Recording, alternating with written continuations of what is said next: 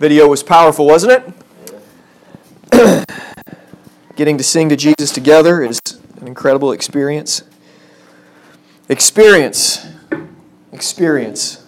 We're going to experience Jesus this morning. We already are. And it's a wonderful thing. Before I get into anything, I want to pray. And I want us to keep in mind that we are praying to our resurrected Lord. There's an echo can get, get rid of that or check, check, one, two. There we go. Is that a little bit better? Yeah. Okay. Let's go ahead and pray. Uh, the title this morning is Heart, H E A R T, Heart Sight, Heart Knowledge, and Heart Fire.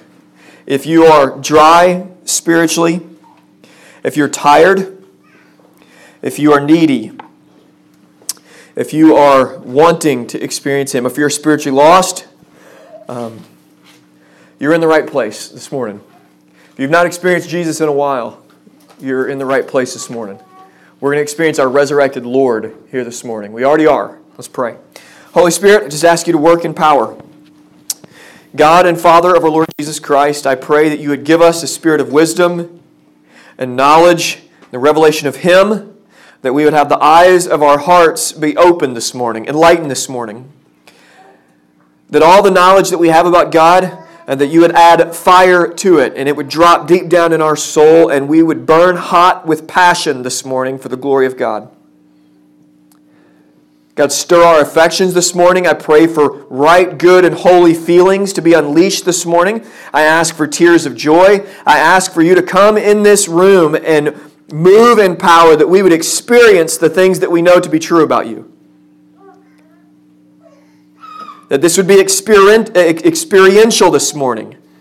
That we wouldn't just talk theoretically about a risen Savior, that risen Jesus, King, Lord of everything, that you would meet us here right now. Holy Spirit, move in power. We trust that you will. In Jesus' name, amen. We're going to be in Ephesians chapter 1. Again, we're going to finish chapter 1 this morning. And uh, I want you to think about just the providence of God. When we uh, have been walking through the book of Ephesians, we get to Easter Sunday, and the temptation is let's find a, a, passage on the resurrection, and that'd be right, true, and good. There would be nothing wrong with that. But I want, want us to see what God provided for us in the book of Ephesians this morning, because the, uh, the, the root system of the passage this morning, the root system is the very resurrection of Jesus. Okay, when a telephone pole, does anybody know how deep a telephone pole goes into the ground when, when the power company, when Ameren comes and puts a power pole in? Does anybody know how deep in the ground it goes? Huh? Deep. It's six feet. That's standard, okay? So there's some new information for you today. Uh, it goes six feet deep, and the reason it does that is because it needs to be deep enough for the pole not to go side to side. Well, similarly, this morning, uh, the, the roots of this passage, the roots of Paul's prayer for the church in Ephesus go deep down into the very resurrection of Christ. I want you to see this. Go ahead and look at verse um, 20, if you would, 19 and 20. It says, And what is immeasurable greatness? What is the immeasurable greatness of his power toward us who believe, according to the working of his great might that he worked in Christ Jesus when he raised him from the dead? So, whatever Paul's request is previous to verse 19 and 20, the foundation of the, requ- the, of the request is the resurrection of Jesus. Now, isn't that neat of God to provide for us here this morning? We've been walking just verse by verse through Ephesians, and here we go. It, it, the, the first prayer of Paul in this book, it gets its roots deep down in the soil of the resurrection of Jesus. Just a cool thing that God did for us this morning. I want us to read a couple accounts because I'm praying that these things will happen to us this morning that would happen in your heart this morning. And here's what I want to, to read I want us to look at the history of the burning heart, hearts set on fire for the glory of Jesus. We love the mind, but we love the heart here also. And ultimately, Christianity is the truth in the heart. We get a new heart when we become a Christian. I want you to read, or excuse me, listen to the testimony of Jonathan Edwards. This is what I pray happens this morning. Here's what Jonathan Edwards did in 1737. As I rode out into the woods for my health in 1737, having uh, uh, alighted from my horse in a retired place, as my manner commonly has been, to walk for divine contemplation and prayer. I had in view, I had a view that was very much extraordinary for me. the glory of the Son of God as mediator between God and man, and his wonderful, great, and full, pure, and sweet grace and love, and meek, meek and gentle condescension. This grace that appeared so calm and sweet appeared also great above, above the heavens. The person of Christ appeared ineffably excellent, with an excellently great, excellency great enough to swallow up all thoughts and conceptions, which continued, as near as I can judge, about an hour. Jonathan Edwards was walking in the woods and he was met with a vision and experience of seeing Jesus as the mediator between God and man, and it swallowed everything else up around him. He was so captivated by the glory of Jesus that it marked his life for the rest of his life. It was an experience in the woods. It was prayer and contemplation, and God Himself came and met with him, and it changed him forever. He experienced what he knew to be true in his mind. D.L. Moody said it this way I began to cry as never before for a greater blessing from God. The hunger increased. I really felt that I did not want to live any longer. I kept on crying all the time that God would fill me with His Spirit. Well, one day in the city of New York, oh, what a day. I cannot describe it. I seldom refer to it. It's almost too sacred an experience to name. Paul had an experience of which he never spoke for 14 years. I can only say, God revealed himself to me. And I had such an experience of his love that I had to ask him to stay his hand. He so experienced the love of God that he actually had to ask God, hold back, I can't take it any longer. And this is what my hope is this morning. Paul prays for us, and he prays that we would experience the God that we know in our mind. And that's what I hope, is that we experience God this morning. Let's just read the prayer and then we'll walk through it. Look in verse, starting in verse 16. 15, yeah, 15, excuse me. For this reason, because I've heard of your faith in the Lord and your love toward all the saints, I do not cease to give thanks for you, remembering you in my prayers. Let's stop. Paul heard two things about the church in Ephesus. Here two things. Remember, uh, the church was planted um, by Paul in Acts 19, and this is about eight to ten years earlier. So Paul is writing to a church that's about eight to ten years old, and he had been hearing some things about this church, and he heard two things. He heard of their faith in the Lord Jesus Christ, and he heard their love toward all the saints. And this is going to inspire a prayer in him it's going to uh, uh, inspire two things in response to these two things that he heard. One, he heard that they loved Jesus. So this is a group of Christians. We got to keep this in mind as we get into this prayer. It's a group of Christians. He's writing to Christians. And he hears, hears of their love toward all the saints. And so Paul has two responses. He, one, thanks God for them. I do not cease to give thanks for you, remembering you in my prayers. He gives thanks to God for them, and he constantly, the second thing is he constantly remembers them in his prayers. Paul loved the church, and he knew who to thank for it. Okay, Paul heard of the faith in the church in Ephesus, and he knew because the church in Ephesus has faith in God and love to the saints, I need to thank God for that. So he looks at the work of God in this church. As I look out, look out and see the work of God in your lives and I hear about your testimonies, I can't help but thank God for that. If you heard about my testimony, and I'm going to share about that here in a little bit, uh, you would recognize that you wouldn't thank me for my testimony. You would thank God for my testimony. And if we were to get in this room, get up and stand, and you each to tell about God's work in your life, it should inspire in us, uh, not thankfulness even for you, but it, it should inspire thankfulness to God for what He has done in your life. We all have these shared experiences of God working in us, and it should inspire in us a great thankfulness to God for it. This is what Paul's saying. I thank God. When I hear about your faith in God and your love towards all the saints, it works in me a great thankfulness to God for you. I'm so thankful. And I remember you in my prayers. I love this because we see Paul's pastoral heart. He's constantly thinking about the church in Ephesus. In pastoral circles, unfortunately, there's a phrase that goes around, and it goes like this Ministry would be great if it were not for the people. You ever heard that? You ever heard any pastors joke about that? Ministry would be great if it wasn't for the people. The idea is, hey, I love doing stuff for God, but it's just his people that are pretty annoying. Okay, that's the kind of the idea right? And we've all we can kind of like sympathize with that a little bit. Um, here's what I want to say about the Apostle Paul. Uh, he would never say that. He would never say that because he loves the church. He loves the bride of Christ. Let me ask you this: If you came up to me and said, "Jared, uh, I think you're cool, but Jordan, she's not that cool," Um, do you think that I would like you very much? I just wouldn't. And we got to be careful as we go in our lives. We get we pick up bumps and bruises as we walk in this life and walk in, in our church experiences. Um, we pick up bumps and bruises along the way because the people of God are not perfect. But we've got to be careful we don't get in this kind of the bandwagon of, well, I love Jesus but don't love the church. Um, Jesus loves his bride, his wife. And we are not free to not love whom he loves. So we love the church. And this is what you see in Paul. You see that he loves the church. He would never say ministry would be great if it wasn't for the people because he loves you. And any, any pastor, anybody in pastoral ministry who does not love the church has no business being in pastoral ministry at all. If you don't love the people of God, they're not a pastor. And that, the question goes to you Do you share this heart with Paul? Do you love God's people?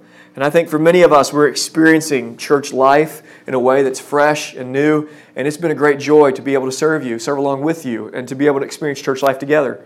I think about you often, remember you in my prayers, and I thank God for what He has done in your life. This should be a mark of anybody in ministry. And so I, I, think if we heard testimony after testimony, we would all stand in unison and we would, we would just say a big thank you to God for what He has done. But the, but the prayer, Paul's prayer, it goes on. We get to find out what does Paul pray for. And this is going to be really fascinating because there's two prayers of Paul in the book of Ephesians, and they're very similar. Uh, we're going to get to hear Pastor Paul's prayer. Like, what did the Holy Spirit lay on his heart to pray for the church in Ephesus? He loves them. He thinks about them often. He remembers them in, in, in his prayers. But what is he praying for? What does he want for them? And I think for us, we should want these things as well. This is what I want for me and what I want for you.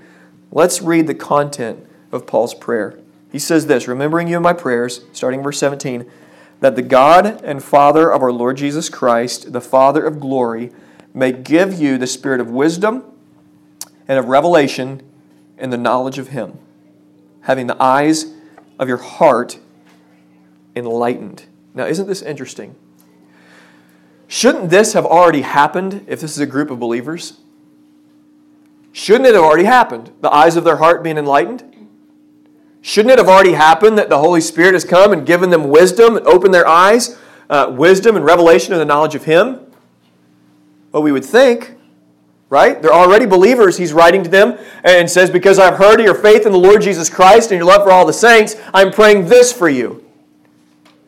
But the prayer is just, I mean, think, think with me. Isn't that an odd thing to pray for Christians? It means that there are some Christians that have the eyes of their hearts closed. They're not open. And he's praying that the eyes of their hearts would be opened. It means that there are some Christians who don't have a spirit of wisdom and revelation in the knowledge of him.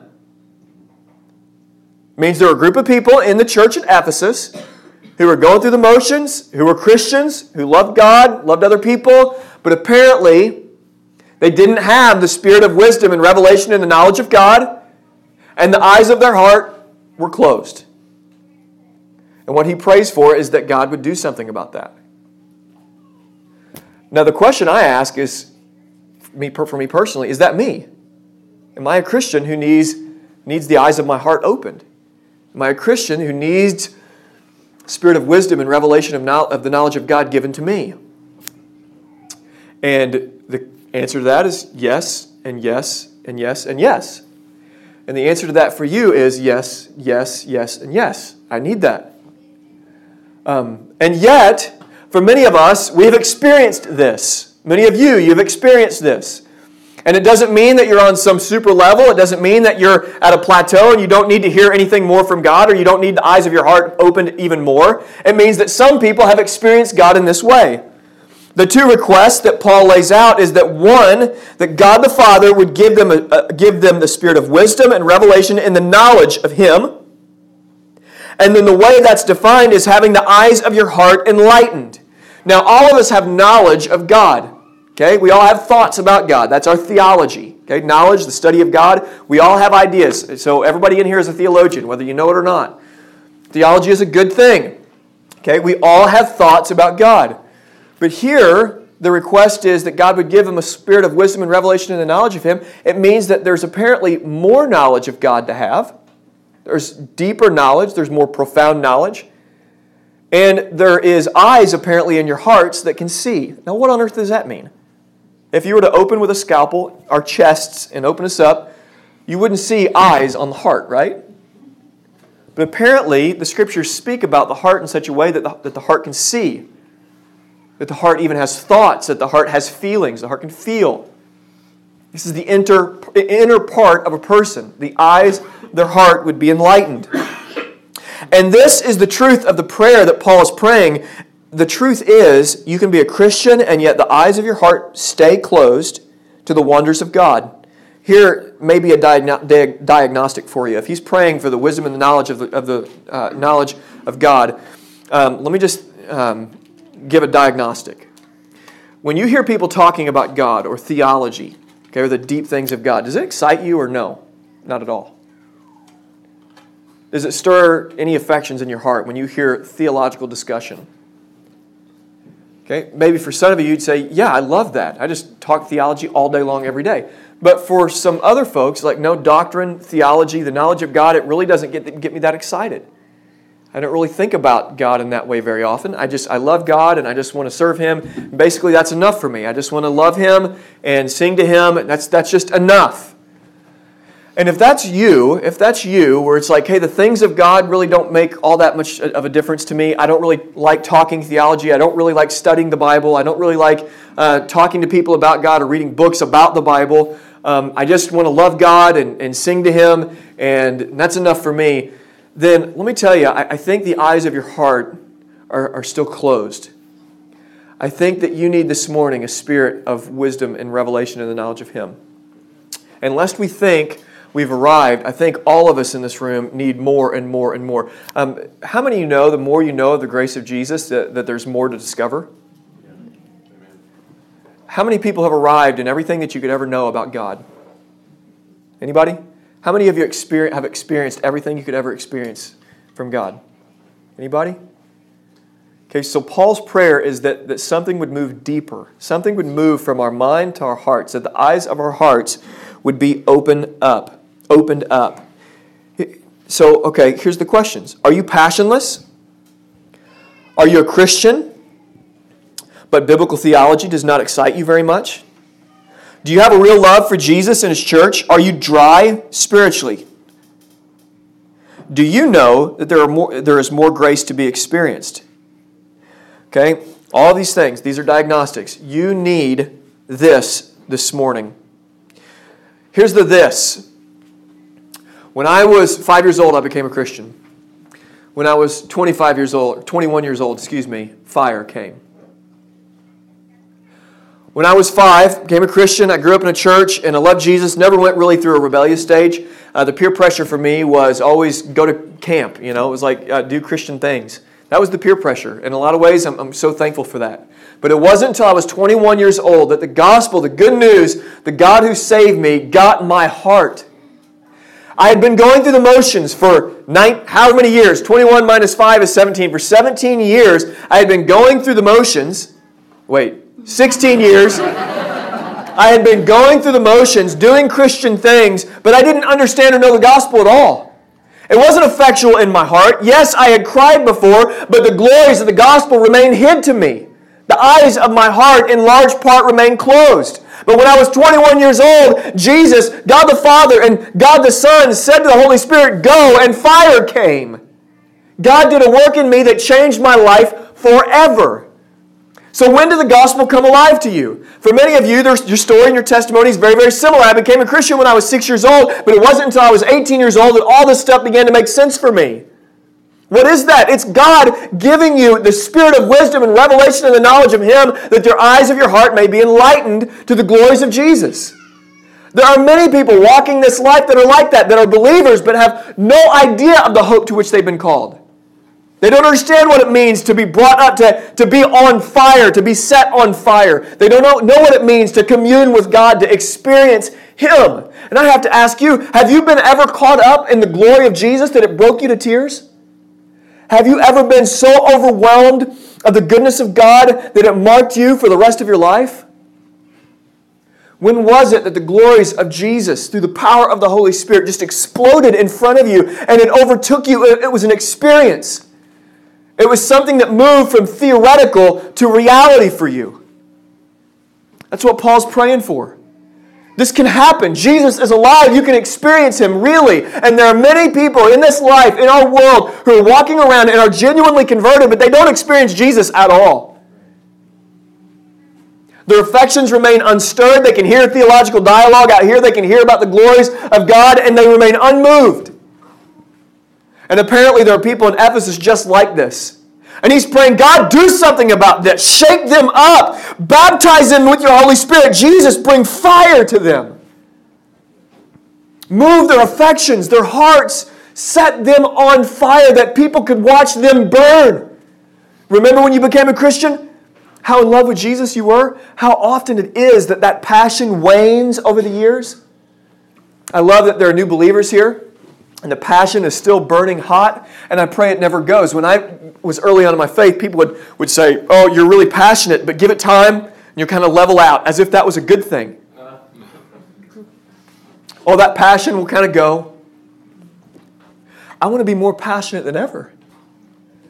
I want God to do that. I want to experience the God that I read about. This is what Paul's praying. The eyes of your heart. This is experiential knowledge that the eyes, having the eyes of your hearts enlightened, that we would have the spirit of wisdom and revelation and the knowledge of Him. God wants this for us. He wants our hearts to explode toward the glories of God when we see who God is, that we would be marked by it forever.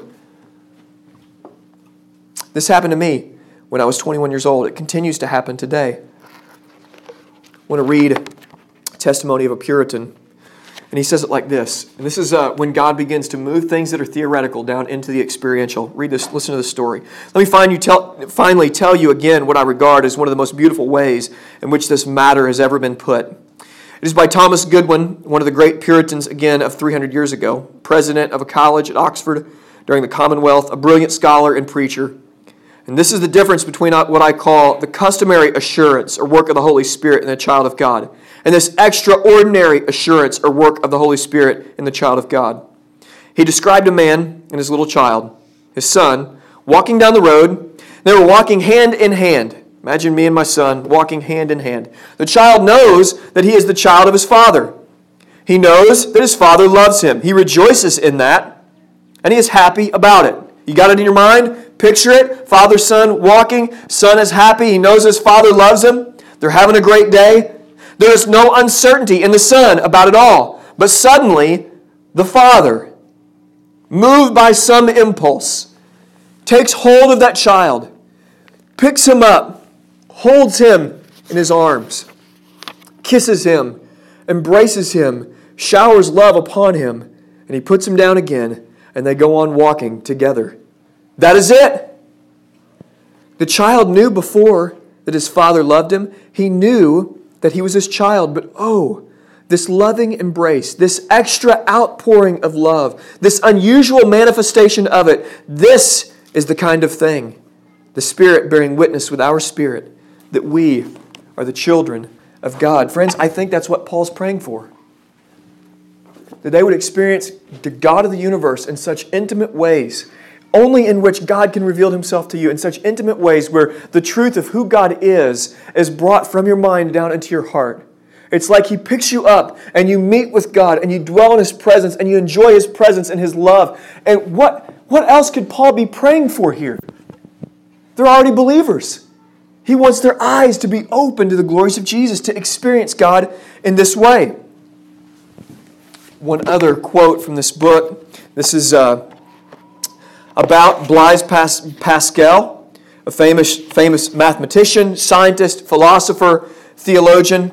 Here's what Blaise Pascal said This day of grace, 1654, from about half past 10 at night to about half after midnight. Here's what he says Fire. Fire. Fire the God of Abraham, the God of Isaac, the God of Jacob, not of the philosophers and the wise. Security, security, feeling, joy, peace, the God of Jesus Christ. Thy God shall be my God. Forgetfulness of the world and, uh, and of everything else except God. He can be found only in the ways taught in the gospel. Greatness in the human soul. Fire. It marked him forever experiencing God in this way. This is knowledge of the heart. This is the Spirit of God testifying with your spirit that you're indeed the son or daughter of God. Have you experienced God? Have you experienced Him? Have you had moments with Him that you're almost ashamed to tell that you think this is for me and for God, and nobody else is going to get the benefit of knowing what I have experienced with Him? Or is your life regularly and daily, although it is normal and we do have routines, do you experience Him? I want that. I want more. I want my heart to literally be just set on fire for the glory of God. The things that I know in my mind, I want to be pulled down, ripped down in my heart, that I live with a passion of life. This is what Paul prays having the eyes of your heart, hearts being enlightened. Now, it's interesting, we have all, and this is not to, to mean in any way, that we don't have the presence of God abiding with us every single day. Uh, we've already read last week and studied last week that we have been sealed with the Spirit of God. If you're a believer in Christ, you've been sealed with the Spirit and you have full assurance. The Spirit has been given to you as a guarantee, guaranteeing your inheritance until you acquire possession of it. But Paul immediately goes into the prayer for those who have received the Holy Spirit, and he asks God to do this. A couple years ago, I was going to preach this passage in a small church in Carterville and uh, had a week off from uh, the church I was a part of and went over there. I was going to preach this, and I had no idea how to preach it. I actually had to not preach the passage because I didn't know what it was talking about. I just couldn't preach it. But I think, by God's grace, beginning to discover wait a second, God does not want our lives as believers just to be theoretical. He wants to, us to experience the truth. Everything that is our, ours in Christ, all of the spiritual blessings we've been talking about, he doesn't want us to stay in the place of only thinking about it. To experience the inheritance of being a son or a daughter of God. That's for us. To experience being sealed with the Spirit, to experience being redeemed from our sin, to be pulled out of our sin. This is to be experienced. So I want this for us. This is what Paul's praying. There are some people who are not experiencing God this way, and I want, to ex- want them to experience God this way. And here's what he prays for. If these two things happen, okay, if God, you give them a spirit of wisdom and revelation of the knowledge of Him, having the eyes of their heart being opened, here's what happens. Verse 18, look with me. That you may know what is the hope to which He has called you that's the first thing, that you may know. This is an experiential kind of knowledge. This is not just mental assent, this is knowledge of the heart. He wants them to know the hope that they've been called. Secondly, he wants them to know, if this happens, the riches of the glorious inheritance in the saints. And number three, verse 19, what is the immeasurable greatness towards of his power toward us who believes. So basically, commentator after commentator I read on this is, is this Everything that's laid out in Ephesians chapter 1, the glories of the spiritual blessings. He, has blessed us in Christ with every spiritual blessing in the heavenly places. Paul then prays for them to know and experience that which he just called them to. So, this is not even just a secondary experience of God's grace or anything like that, but it is a conscious awareness of everything that is, in, that is theirs in Christ. So, all of these spiritual blessings, that is really, really there for them. He wants them to experience every single one of them. He wants them to know about their inheritance. He wants them to know the immeasurable greatness of, pow- of his power toward us who believe. So, th- this is his prayer that if this happens, then this will happen. If this happens, the result will be this. He wants them to experience and to know what is theirs in Christ. And this is the lifelong journey that we're on. The rest of our life, this is what we're going to be discovering. The Holy Spirit is going to cause us to stumble over another truth about the glory of Jesus again. And then next year, 2016, next year, 2017, I'm going to stumble by the power and the presence of the Holy Spirit over another glorious truth about Jesus. And then in 2018, you know what else? I'm going to experience something else that God has for me in Christ. And then the endless blessings that continually come for us in 2018, I'm going to experience more things that God has for me in Christ. And this is what He has for you more. He's going to open our eyes more and more and more to what is already ours in Christ.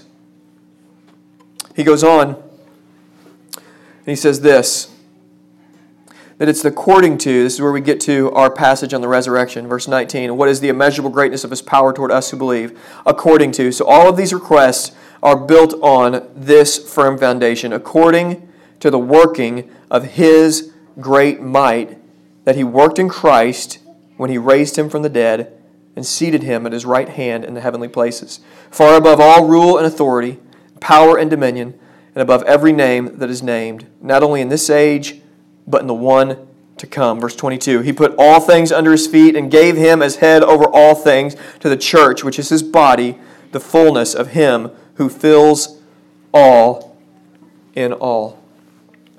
So these requests that Paul lays out are built on the foundation of the resurrection.